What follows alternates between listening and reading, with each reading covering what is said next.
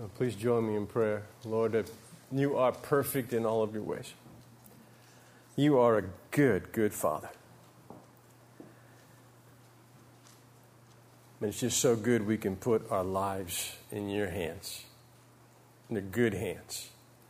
And we can trust you totally because you are trustworthy. You are the faithful one. Mm. Thank you that you're always working. We might not see it, we might not understand it, but you are. And you have good in mind for us, and all for your glory. And just commit this, this time to you right now. Open our eyes to your word, speak to our hearts, change us in the way you want. I ask in Jesus' precious name. Amen. Amen. We're in the book of 1 Kings this morning, 1 Kings chapter 19. 1 Kings chapter 19, the story of Elisha. 1 Kings 19 19. So Elijah went up from there and found Elisha, son of Shaphat. He was plowing with 12 yoke of oxen, and he himself was driving the 12th pair. Elijah went up to him and threw his cloak around him. Elisha then left his oxen and ran after Elijah. Let me kiss my father and mother goodbye, he said, and then I will come with you. Go back, Elijah replied. What have I done to you? So Elisha left him and went back. He took his yoke of oxen and slaughtered them. He burned the plowing equipment to cook the meat gave it to the people, and they ate.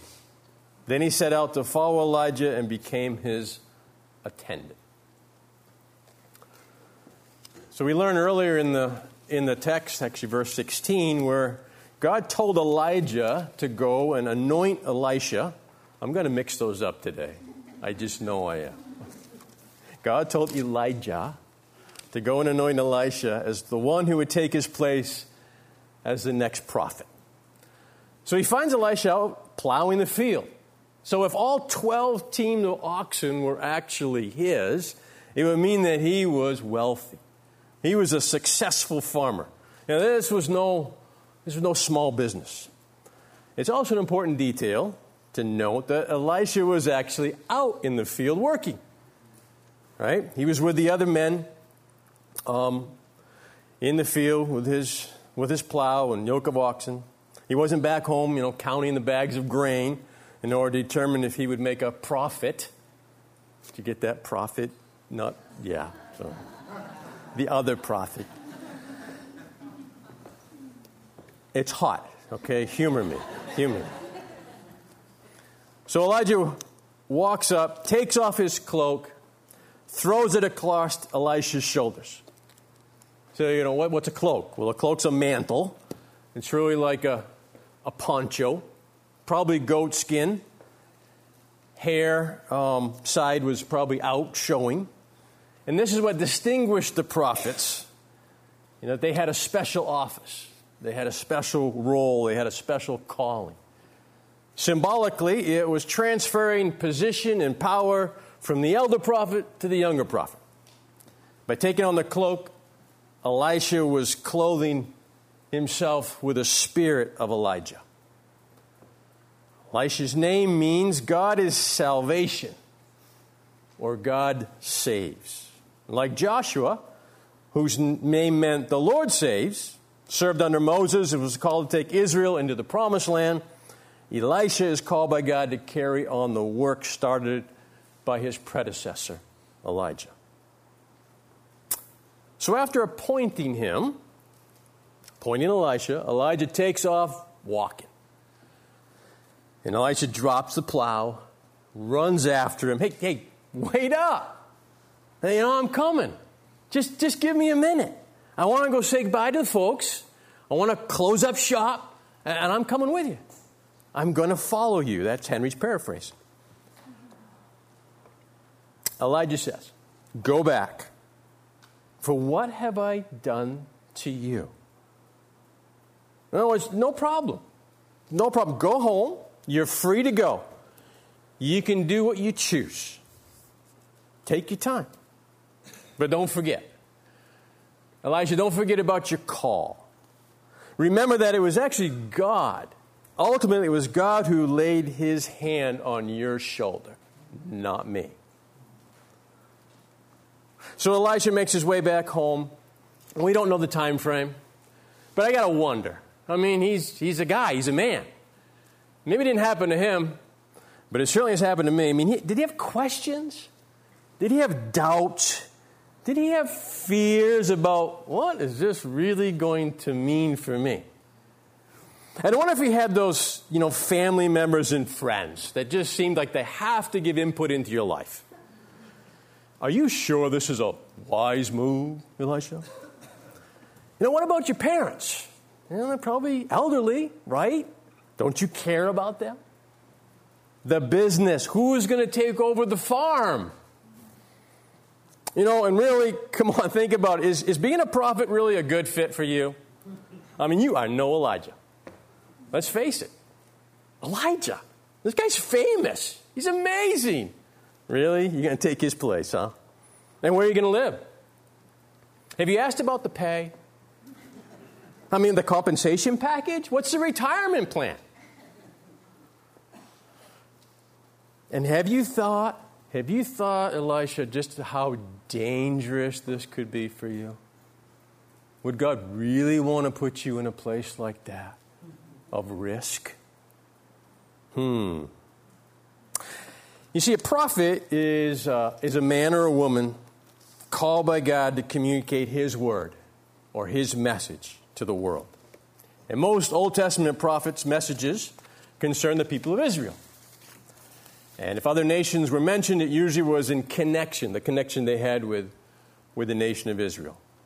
And all prophets shared this prophetic ministry. They had to tell forth, right, proclaim God's word, and often they had to foretell or predict the future.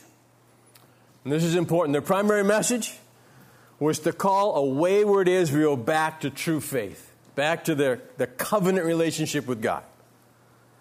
He's calling them to repent in order to enjoy the blessings, promises, and the future of hope only found in God.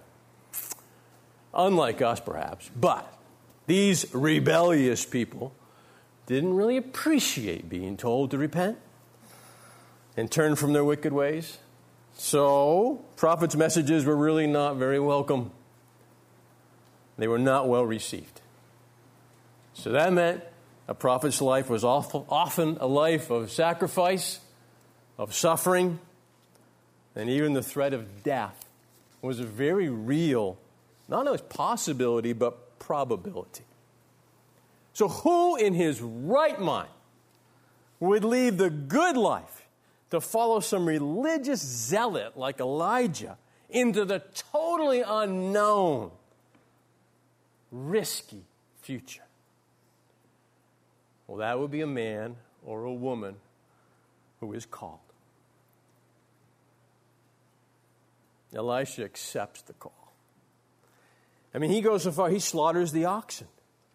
He makes an altar out of the yokes, the plows, the tackle, and he offers the whole thing up to God. He sets his business, his way of life, his past, everything on fire. Burns it. And then he has a celebration. Takes the meat, cooks it up, a celebration, a farewell, a farewell meal with the family, the community, and then he takes off. Not to take Elijah's place. It wasn't his time yet, was it? It says here that um, he set out to follow Elijah and become his attendant, to become his servant. Like David was Saul, he knew his place. He knew it wasn't time yet. He knew that was what he was to do. He was to follow, he was to serve. And this is the message for us today. When God lays the mantle on your shoulders and calls you to follow Him, don't turn back. Don't turn back. Remember what Jesus said to every single disciple He called? Just two words, right? Follow me. Follow me. He is saying the same two words to each one of us today. Follow me. Just real quick, I want to jump over to Luke chapter 9.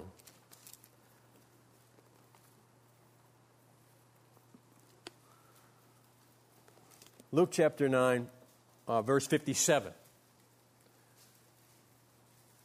In my Bible, it's entitled The Cost of Following Jesus.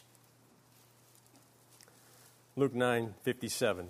As they were walking along the road, a man said to him, I will follow you wherever you go. Jesus replied, Foxes have holes and birds of the air have nests, but the Son of Man has no place to lay his head. He said to another man, Follow me. The man replied, Lord, first let me go and bury my father. Jesus said to him, Let the dead bury their own dead, but you go and proclaim the kingdom of God.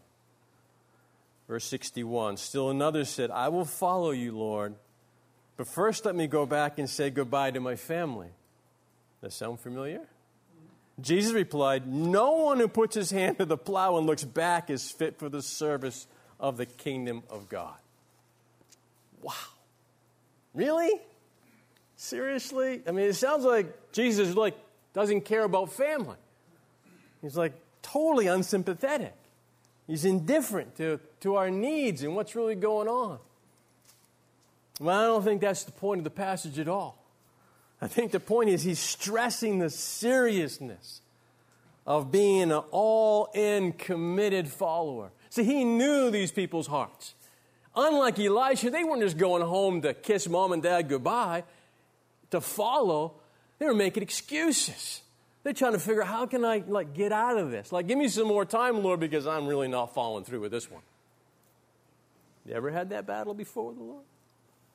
You probably all have it memorized, but if you don't, we'll put it up on the screen. The mission and purpose statement. This is FBC's mission and purpose statement. Introduce people to Jesus Christ and to help them become his committed followers. Well, if you've been here for the past few weeks, you've heard Pastor Russ um, teaching a great series on introducing people to Jesus Christ, right? Well, today we're talking about becoming his committed followers, the second half of the mission statement. And my question is do you, do you know who you are? Do you know who you are?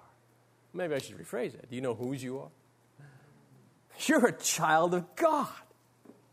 Let that sink in for a minute. You're a child of God. You're a citizen of heaven. You're His disciple, chosen one. You are an ambassador of the Lord Jesus Christ. And you are called to be holy.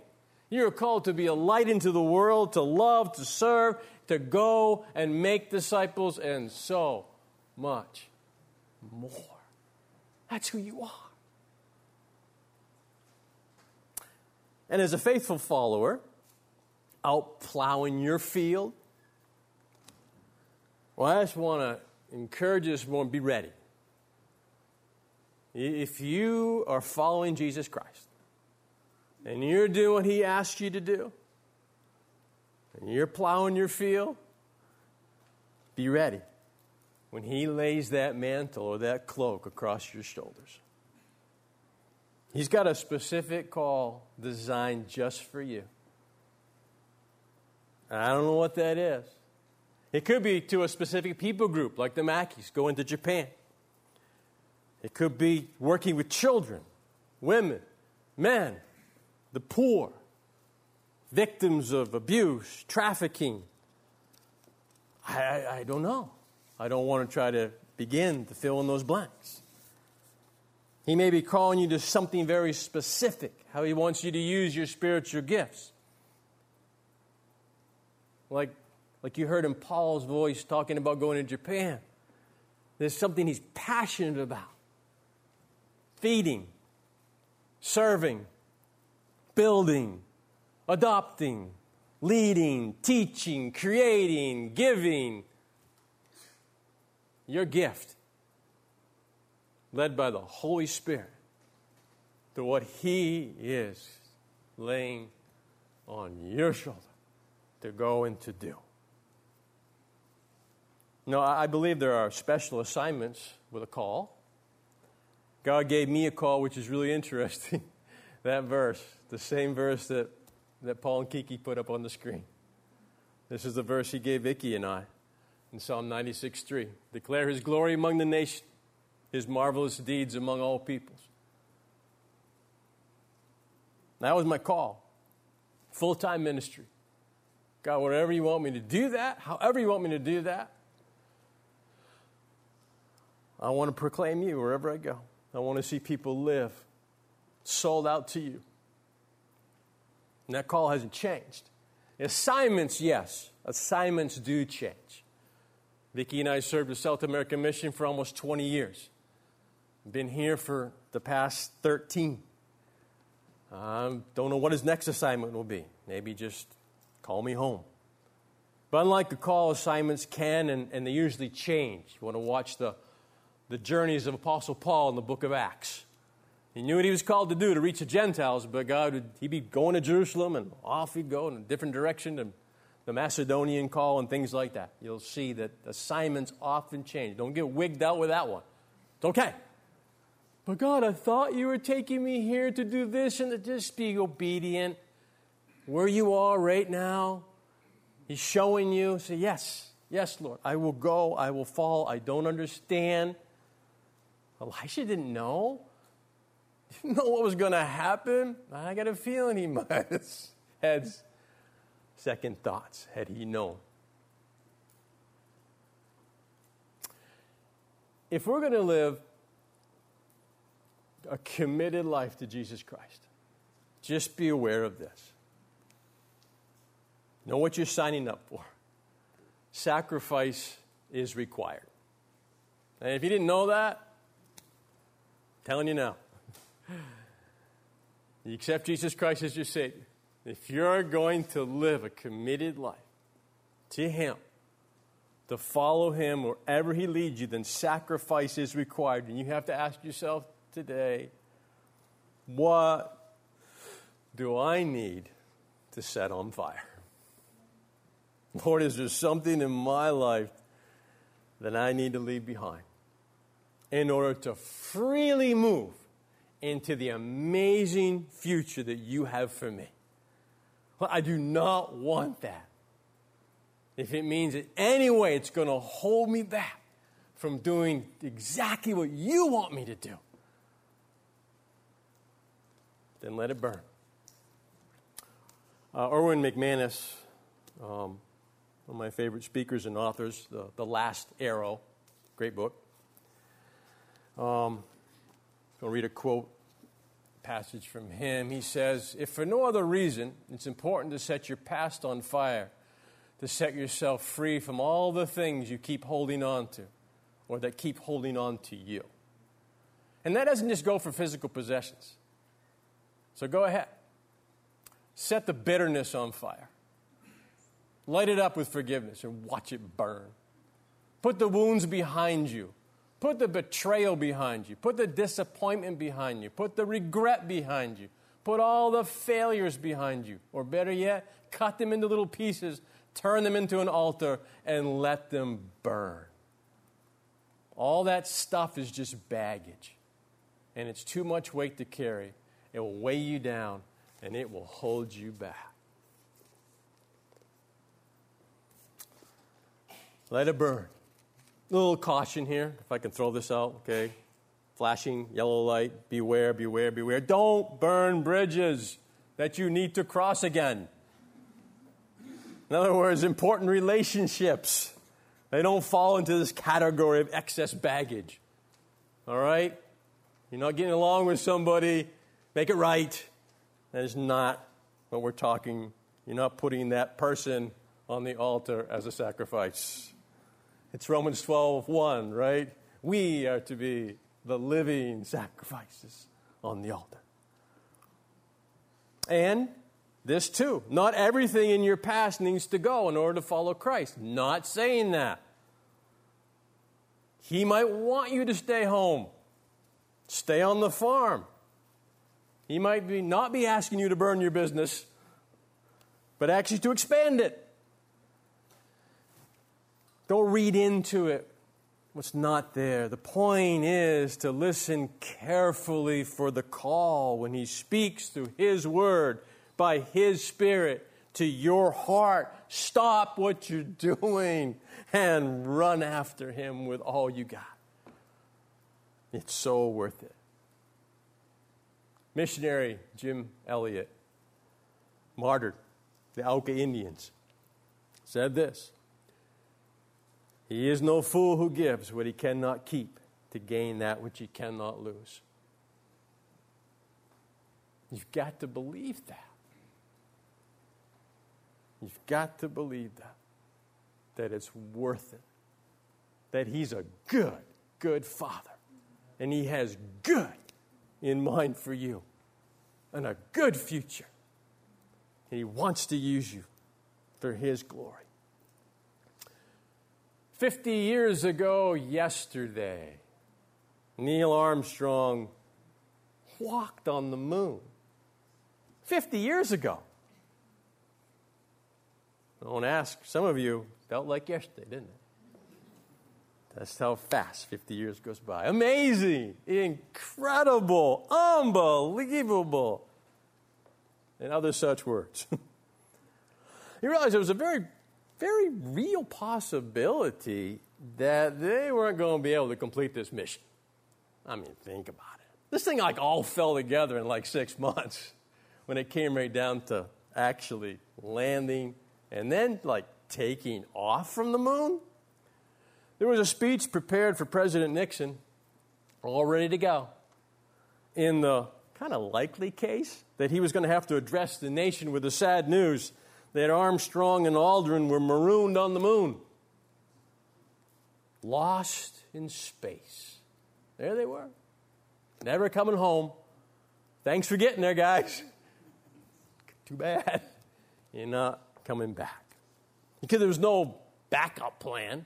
Oh, let's just send up another one and we'll rescue them. Nope. No second chance, no do over, no, oh, take two. Total 100% commitment, no guarantees. Why? Why? Because it was worth it. It was worth whatever the risk to land a man on the moon. Well, here it is. Are you willing? Are you willing to be thrust,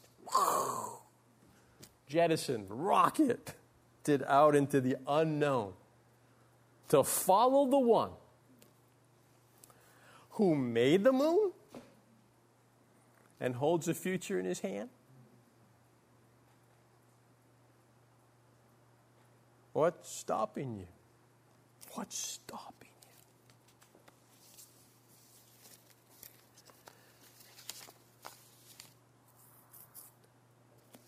You? McManus also said this.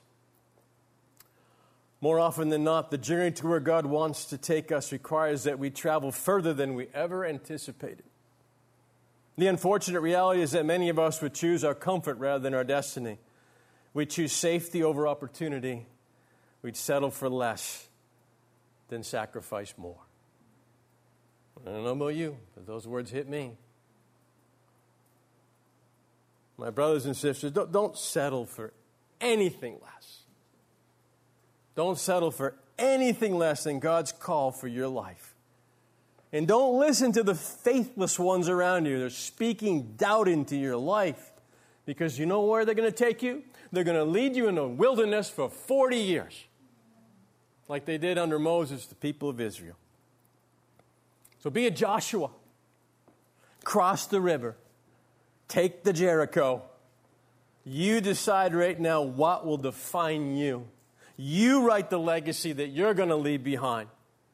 You live like He created you to live.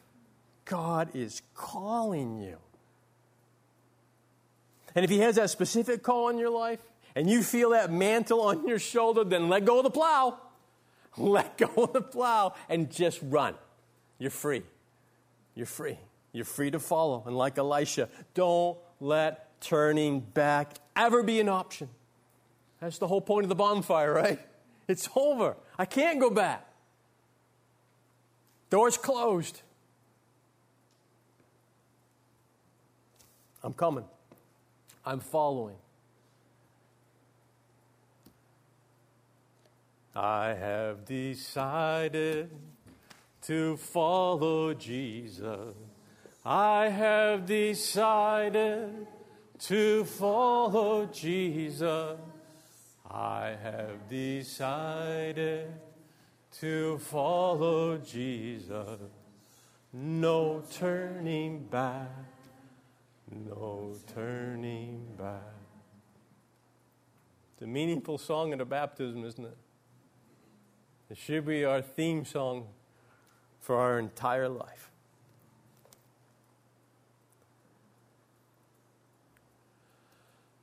Oh, I am so glad for Jesus. I am so glad that Jesus was totally committed to the Father's will.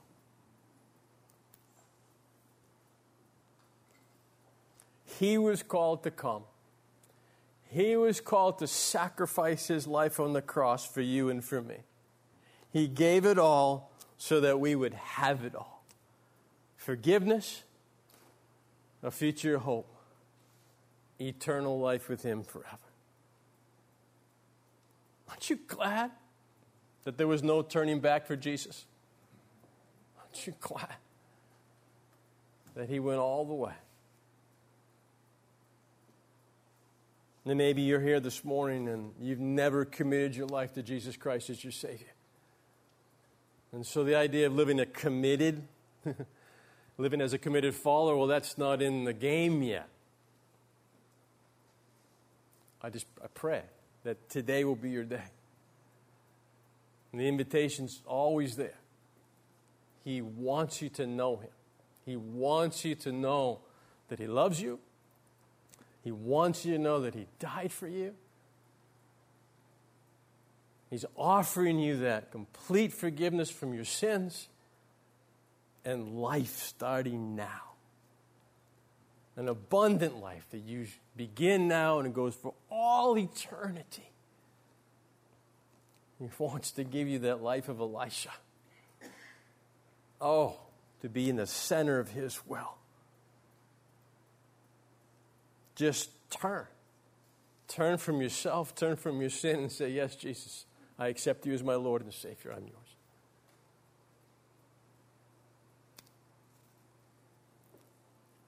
And follow Him. Follow Him.